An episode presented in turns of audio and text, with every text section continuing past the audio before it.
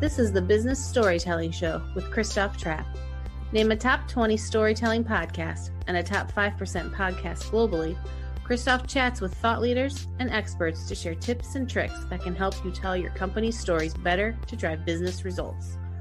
Available wherever you listen to podcasts, live streamed on major social media channels, and part of the DB&A television network, available on most U.S. television sets and streaming on Roku and Amazon Fire.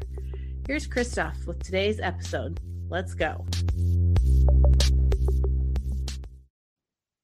Hey, hey, hey, business storytellers. How's everyone doing? Today, we want to talk about how do we make our voice sound better, sound good, sound great, sound something people would want to actually listen to. And you know what? There's some tricks. I mean, there it's a whole category of experts who focus on that. Of course, voiceover artists. We've had people talk about how to get better audio, and there is technology involved, no doubt.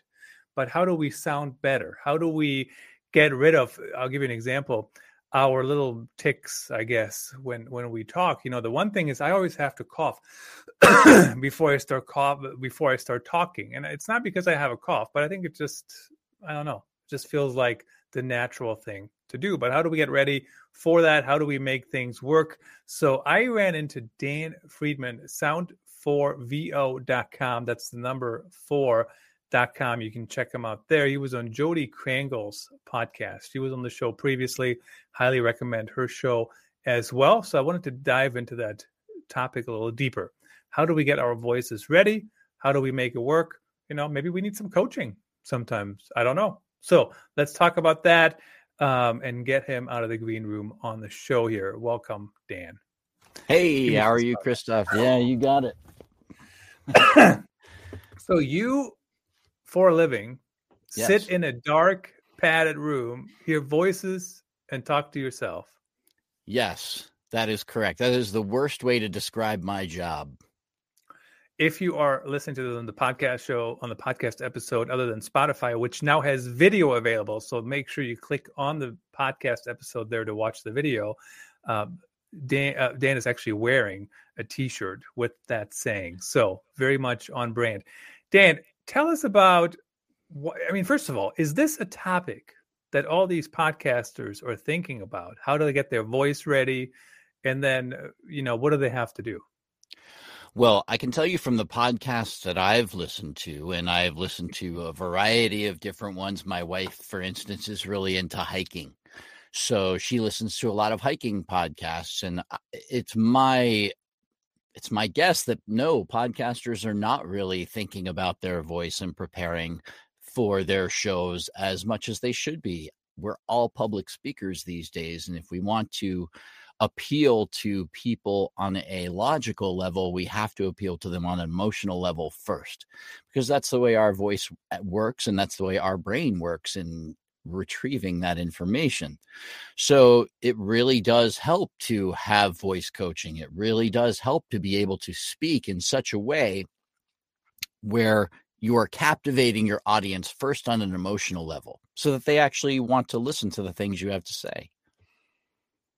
Well, and that's it's it is an emotional level. Like if you can't even stand somebody's voice, right, and their tone and and whatever it might be, uh, you know, I mean, you're not going to listen to the show. You're not going to listen to anything they're saying, and you're not going to learn anything. So I think that's probably uh, a prerequisite. Now, I think, from my perception, I think you're right. Podcasters don't think about it. But I, I, think there's a lot of things podcasters don't think about. They just start podcasting, right? They don't have a mic. They don't spend 80 bucks on a mic. I know you can buy more expensive ones. But $80 is not very much for any equipment, quite frankly. Even the higher priced ones aren't. And then we already sound bad. And then we're not thinking about the voice. How do we get the voice ready, though? I mean, when I'm getting ready for a podcast, I'm thinking about, okay, what's the topic? What do I want to talk about? What's the content, right? Is my mic working? Can you hear me? You can hear me okay, right? Is my sure. mic working? I mean, I think about those things, but I don't think about my voice. You know, I don't. How, how do I add that into the into the process? Sure. Well, you can certainly do a warm up routine. As a matter of fact, I was doing a warm up routine right before I got here today, which is basically to run through scales like a singer would and just think about the different things that I want to focus on. So for instance, I want to make sure as I as I'm running through those scales, I'm going to be focused on my breathing. How am I breathing? You had mentioned needing to cough before you were speaking earlier and it got me thinking about your breathing and if you are breathing properly in through your nose, then you probably may not have to have that cough beforehand because breathing through your mouth dries out your vocal cords and it makes you need to or want to cough, for instance. So, those are the kind of things that I focus on before I'm going to be speaking. Uh, making sure that uh, when I go through those uh, when I go through that warm up routine, that I'm getting close to the notes, that I'm really loosening everything up in the vocal cords so that I can uh, be prepared for what's ahead. So what's interesting about that too is so I just tried that. I mean, I don't know how long you were on air and I was off screen here, but I, you know, tried that breathing through through the nose, out through the mouth, and I did not feel the need to cough when I came back on. Yeah. Now, as I was doing that, you couldn't see me, but I'm sitting here literally listening to you, and I go, and I could see that if I were to do that in public, like for example, I am going to Malaga. I'm going to just share this really quickly, guys. Um, if you are in Europe, uh, I'm going to be in Malaga speaking at the same conference as uh, former President Barack Obama. Hope to see you there. This is the Digital Enterprise Show. So if you're watching this on the replay, probably has already happened, but we should have video as well. But but if I'm in Malaga, when I'm in Malaga, not if, when will people not look at me strange if I'm sitting there and going? I know no, they no, they won't. and here's okay. the reason. Here's the reason why. Because you don't need more than two seconds of air. I can go on and talk like this for a long time. I've just taken a nose breath. I feel really good. I've got it going on. I don't even I need to stop talking right now. Even if I did stop talking, I still have air left. I can take another little two second nose breath and I'm just moving on. It's just really a practice that you want to get into because you're breathing anyway. So why not breathe through your nose instead of your mouth, where you will benefit from both the moisture of the vocal moisturizing your vocal cords through the turbinates in your nose and where you'll also benefit especially if you're doing voiceover you're going to be speaking on a microphone anything like that uh, any situation where you could uh, show tension or nerves. The other thing about taking a nose breath is that you want to focus it down to towards your diaphragm so that your belly expands rather than your shoulders and chest coming up. That's the other thing that happens when we are breathing through our mouth is that our chest and our shoulders tends to come up. Right? And when that happens, a lot of times people keep their shoulders up and back, and that's tense. That's tension. So by taking that belly breath, our shoulders don't have a chance to go back. And therefore, we're more relaxed when we begin our conversation, in addition to having the extra moisture on our vocal cords. I think that answered the original question. it, it, did. It did. But actually, the answer to your the answer to my question was yes, Christoph, you're being over dramatic. So the point is, you don't have to sit on stage and go, correct. So like Absolutely. just very subtly. Um, Absolutely. So, I like to make fun of myself. Now I can already hear some people going, but I'm not a I'm not a natural speaker. I'm not blah blah blah. I'm not an extrovert. And here's the thing, my friends. I'm not an extrovert either. And here's the definition of extrovert and introvert has nothing to do with whether you're a good public speaker. It doesn't have anything to do with whether you're a good podcaster. What it has to do with is if you get energy from those public appearances. So, for example, if I was an extrovert, I would get way more energy from doing these shows than I do as an introvert, which I am. I love these shows, but I'm not going to be gung ho the rest of the day. In fact, if I do three hours of podcasts in a day, I'm ready for a nap. The end. Um, so that's the difference. But what do you say to the people that will say, "Oh, I'm not a natural speaker. I'm not. I can't do. Uh, I, I just can't do it. I wasn't brought up. Whatever. Do you know all the excuses?" Sure, absolutely.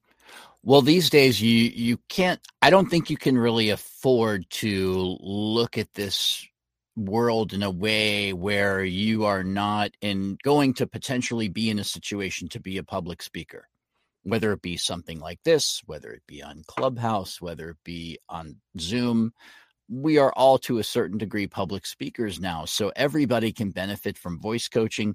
Everybody can benefit from how to use their voice in a better way because usually the problems that people have or the things that they don't like about their voices are things that we can tweak and train and adjust so that you for instance if you don't if you don't feel you sound confident. Well we can adjust for that so that you do sound more confident and more powerful. And maybe you need that in your job. Maybe you're not maybe you're a manager and you're not getting the respect that you need. Or maybe you're a yoga instructor and you don't, uh, maybe you talk like this all the time as a yoga instructor. And therefore, you're not getting, when you're having a regular conversation with somebody, people can't hear you. We can adjust all of these things. So it's really important uh, that you consider the possibility that you could be a public speaker at any time in this day and age. Yeah, I don't know how people can get around not being a public speaker. In fact, I would think about, you know, even uh, let's say like the Malaga keynote, right, which they are calling a keynote. I never think of them as as a, a keynote. I think of them as a conversation. Same with this today.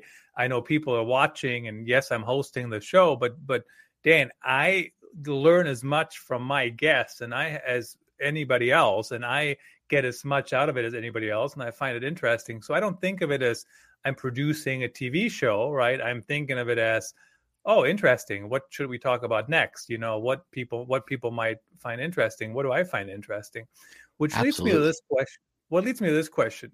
Sometimes people, I mean, you said people don't like certain things about their voice.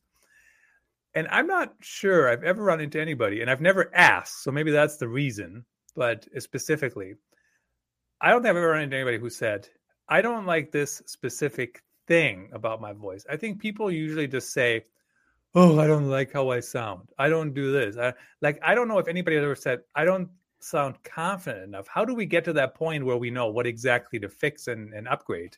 Well, sure. Well, that's exactly what a coach can help you with because a lot of people often don't like the sound of their voice and they don't know why. They can't and and they shouldn't be expected to pinpoint what that is because they don't know the terminology they don't make the comparisons the way that someone like i do uh, does right i have heard hundreds of voices thousands of voices in my 20 some odd year career here and i have made comparisons i've listened to various people i've learned how to fix this or learned how to fix that uh, and identify this and that.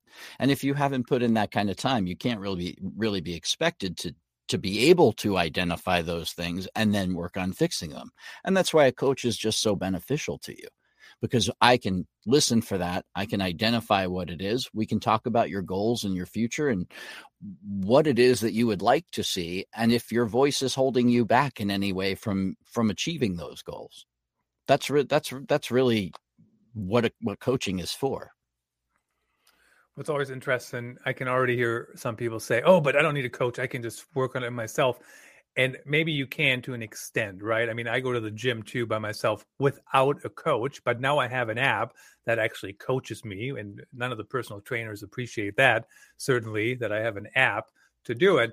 But you know, here's the thing: I had a bird in my house the other day, and we didn't know where it was. We didn't know how it got in the house like you know whatever so i hired a guy who's a who's an expert at that topic and he figured out in like five seconds you know it took him five seconds but he only sure. knew how to do it because he does that all the time and he knows all the nooks and crannies and how birds do it and why they do it and when they do it and how to fix it.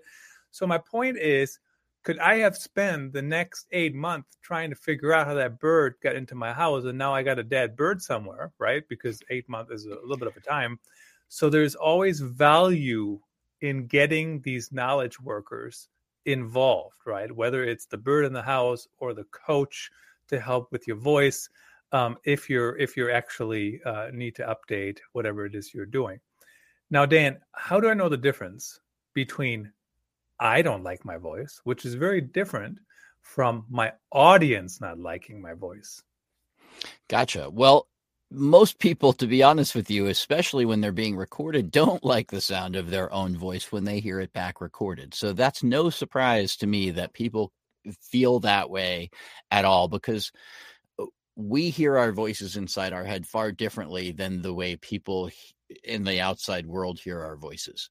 So certainly you're going to a lot of people try to get into voiceover simply because they have been told that hey you've got a great sounding voice. You should are you in radio or you, do you do this right? So a lot of time that's that happens and that's how they actually come to me to want to get into the voiceover field but you certainly don't have to come to me just to get into the voiceover field.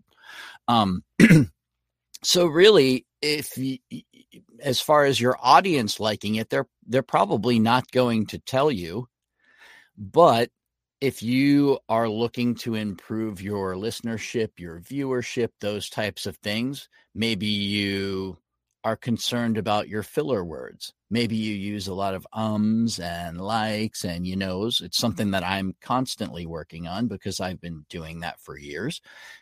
But if you know you have those issues, then maybe those are things that you'd want to work on, regardless of whether you feel that way or your audience feels that way. It, it, it's all subjective, right? When it comes to booking a voice job, for instance, I always say you can be the best trained, you can be the best connected, you can be somebody who understands the script fully and gives a great performance but you're still auditioning against other people who can also do that. And in the end, if you sound like somebody's ex husband or ex wife, you're probably not going to get the job. So you don't always know those things. And some audience members probably will love your voice, and some may not. So all I would encourage people to do is just really be the best you can be in all aspects of what it is that you're presenting, right? Because if you are well rounded and knowledgeable and also trying to put put your best foot forward always in your communication then there's really no reason why you shouldn't be able to uh, succeed with it absolutely and you know the filler words is interesting because sometimes i use my own filler words just to buy myself a couple more seconds of time right to think and sure. sometimes it's just you know you don't know what else to say and and oh amazing awesome awesome answer. Oh, that's good. That's a you know good. Sure. Um, and and people do that. Um, but the one thing I think that's important to remember is, and, and some of you negative Nellies out there will totally tell me that's not what I used to say five years ago. But we're five years down the road. Five years ago, I truly believe you could start a podcast and just go. Don't worry about the production quality.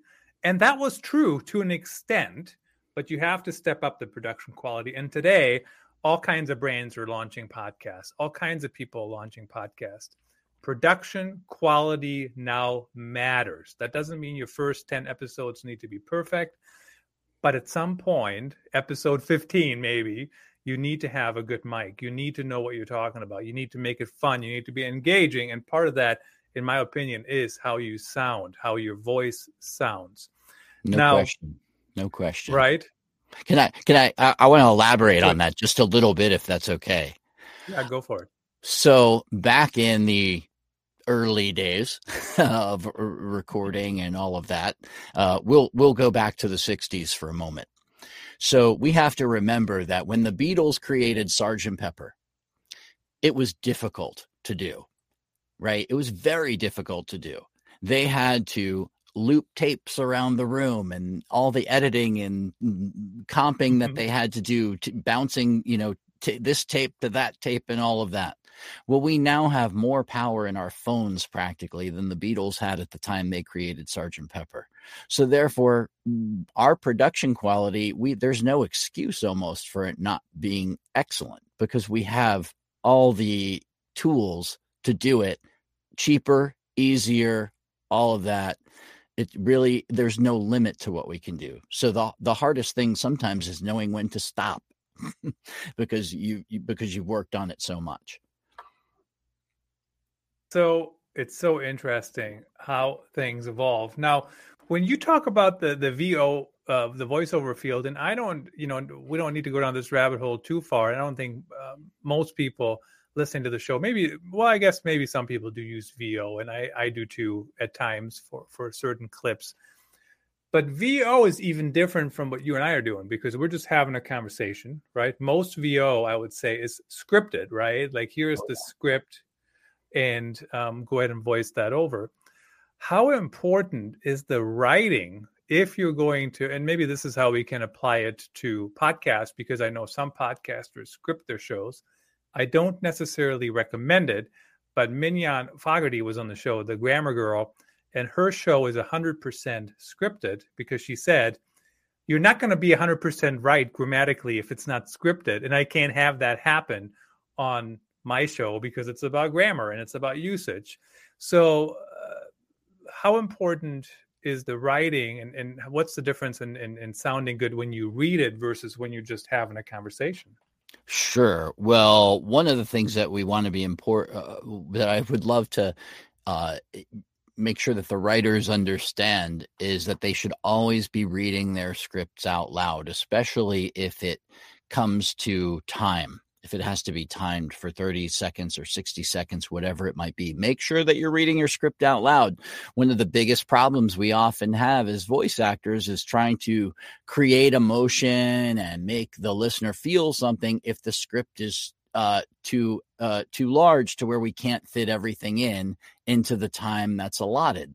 So always read your script out loud. And remember that and that this is really more for the voice actors than the writers because hopefully the writers are are doing this as they're writing the scripts but for the for the voice actors or for anybody who has to communicate the information on the script is to remember that those words mean something. They're not just words on a page that are meant to be played with and thrown out there right? We have to communicate on an emotional level uh, in order for people to listen uh, to the logic of the words that we're saying. That's just how our brain works. It processes emotion before logic. So, therefore, we want to make sure that when we're communicating whatever words, scripted or unscripted, that we're doing our best to be uh, truthful and honest to the way we feel about these things. And when it is scripted, that takes a little bit of planning and preparation to say, okay, I see that these are the words here but what what is it that what emotions are am I really trying to communicate? So there's uh, my my teaching method is really called individualized intention based because it really is about understanding the intention or subtext of what it is that's being said and when you can process that information on your own and create an intention in your mind as to what the words mean then you can go forward in your own communicative way and present that information. Yep. And so in the last, we got about four minutes to go here. Um, talk to me in my uh, in my process, right? So I set up my live stream, set up my topics, etc. Come on here. We do a sound check. We do a video check. We got the lights on. You know, I make sure I don't word while I'm live, but I got my headphones on um, before we come on just to make sure my audio sounds good right from from the microphone. And where do i need to add getting my voice ready? When do i do that? And um and and how long do i need to allocate? And then after you answer that question dan tell us in the next three minutes here total tell us how do people work with you? How do they connect with you Sure, absolutely. So, one of the things that I think is most important as far as preparation goes is paying attention to things like your water intake, especially the day before you're going to present something. Make sure that you've had a half a gallon of water at least the, the previous day so that when you hydrate the next morning, which you should absolutely do, uh, you are already place putting more water on top of what you did the day before. So that way your voice and your body are ready. Make sure that you're breathing properly. Warm up your voice. If you're not really into doing scales and things of that nature sing a song. Sing an you know an easy song. Think about you know really everything that we're saying uh, whether we're speaking it or singing it is it does have melody to it or should have melody to it because that's what makes it interesting to listen to. So we want to continue to focus on those things. Um, as far as working with me goes, Uh, you can reach out to me via email, dan at sound, the number four, vo.com. Check out my website, sound, the number four, vo.com. And I just really enjoy helping people sound better, communicate more effectively. We are, we're really in a world right now where communication skills are at a critical point, I think, where people are focusing a lot more on texting and emailing, and a lot of our nuance and communication skills are hurting because of it, especially in our younger people. So I would love to be able to help people bring better communication skills back to the world. Well, and as they say, video and maybe audio, right, is on the upswing. And certainly people are listening to podcasts, people listen to content all the time. Now we have short form audio, like in the form of racket.com and other such networks, even available.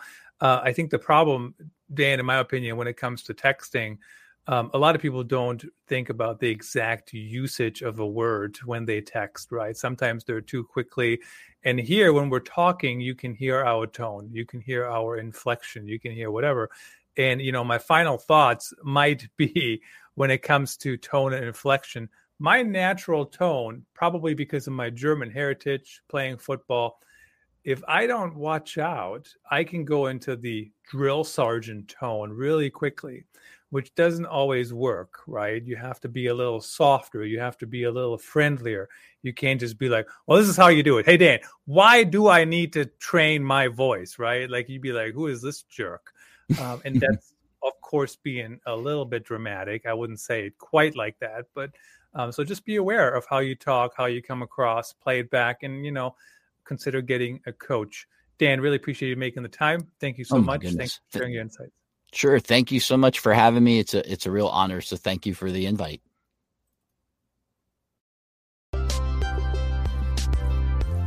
That's a wrap. Thanks for tuning in. Please rate and review our show on your favorite podcast channels. And don't forget to share this episode with your networks. We appreciate you. Until next time, let the best stories win.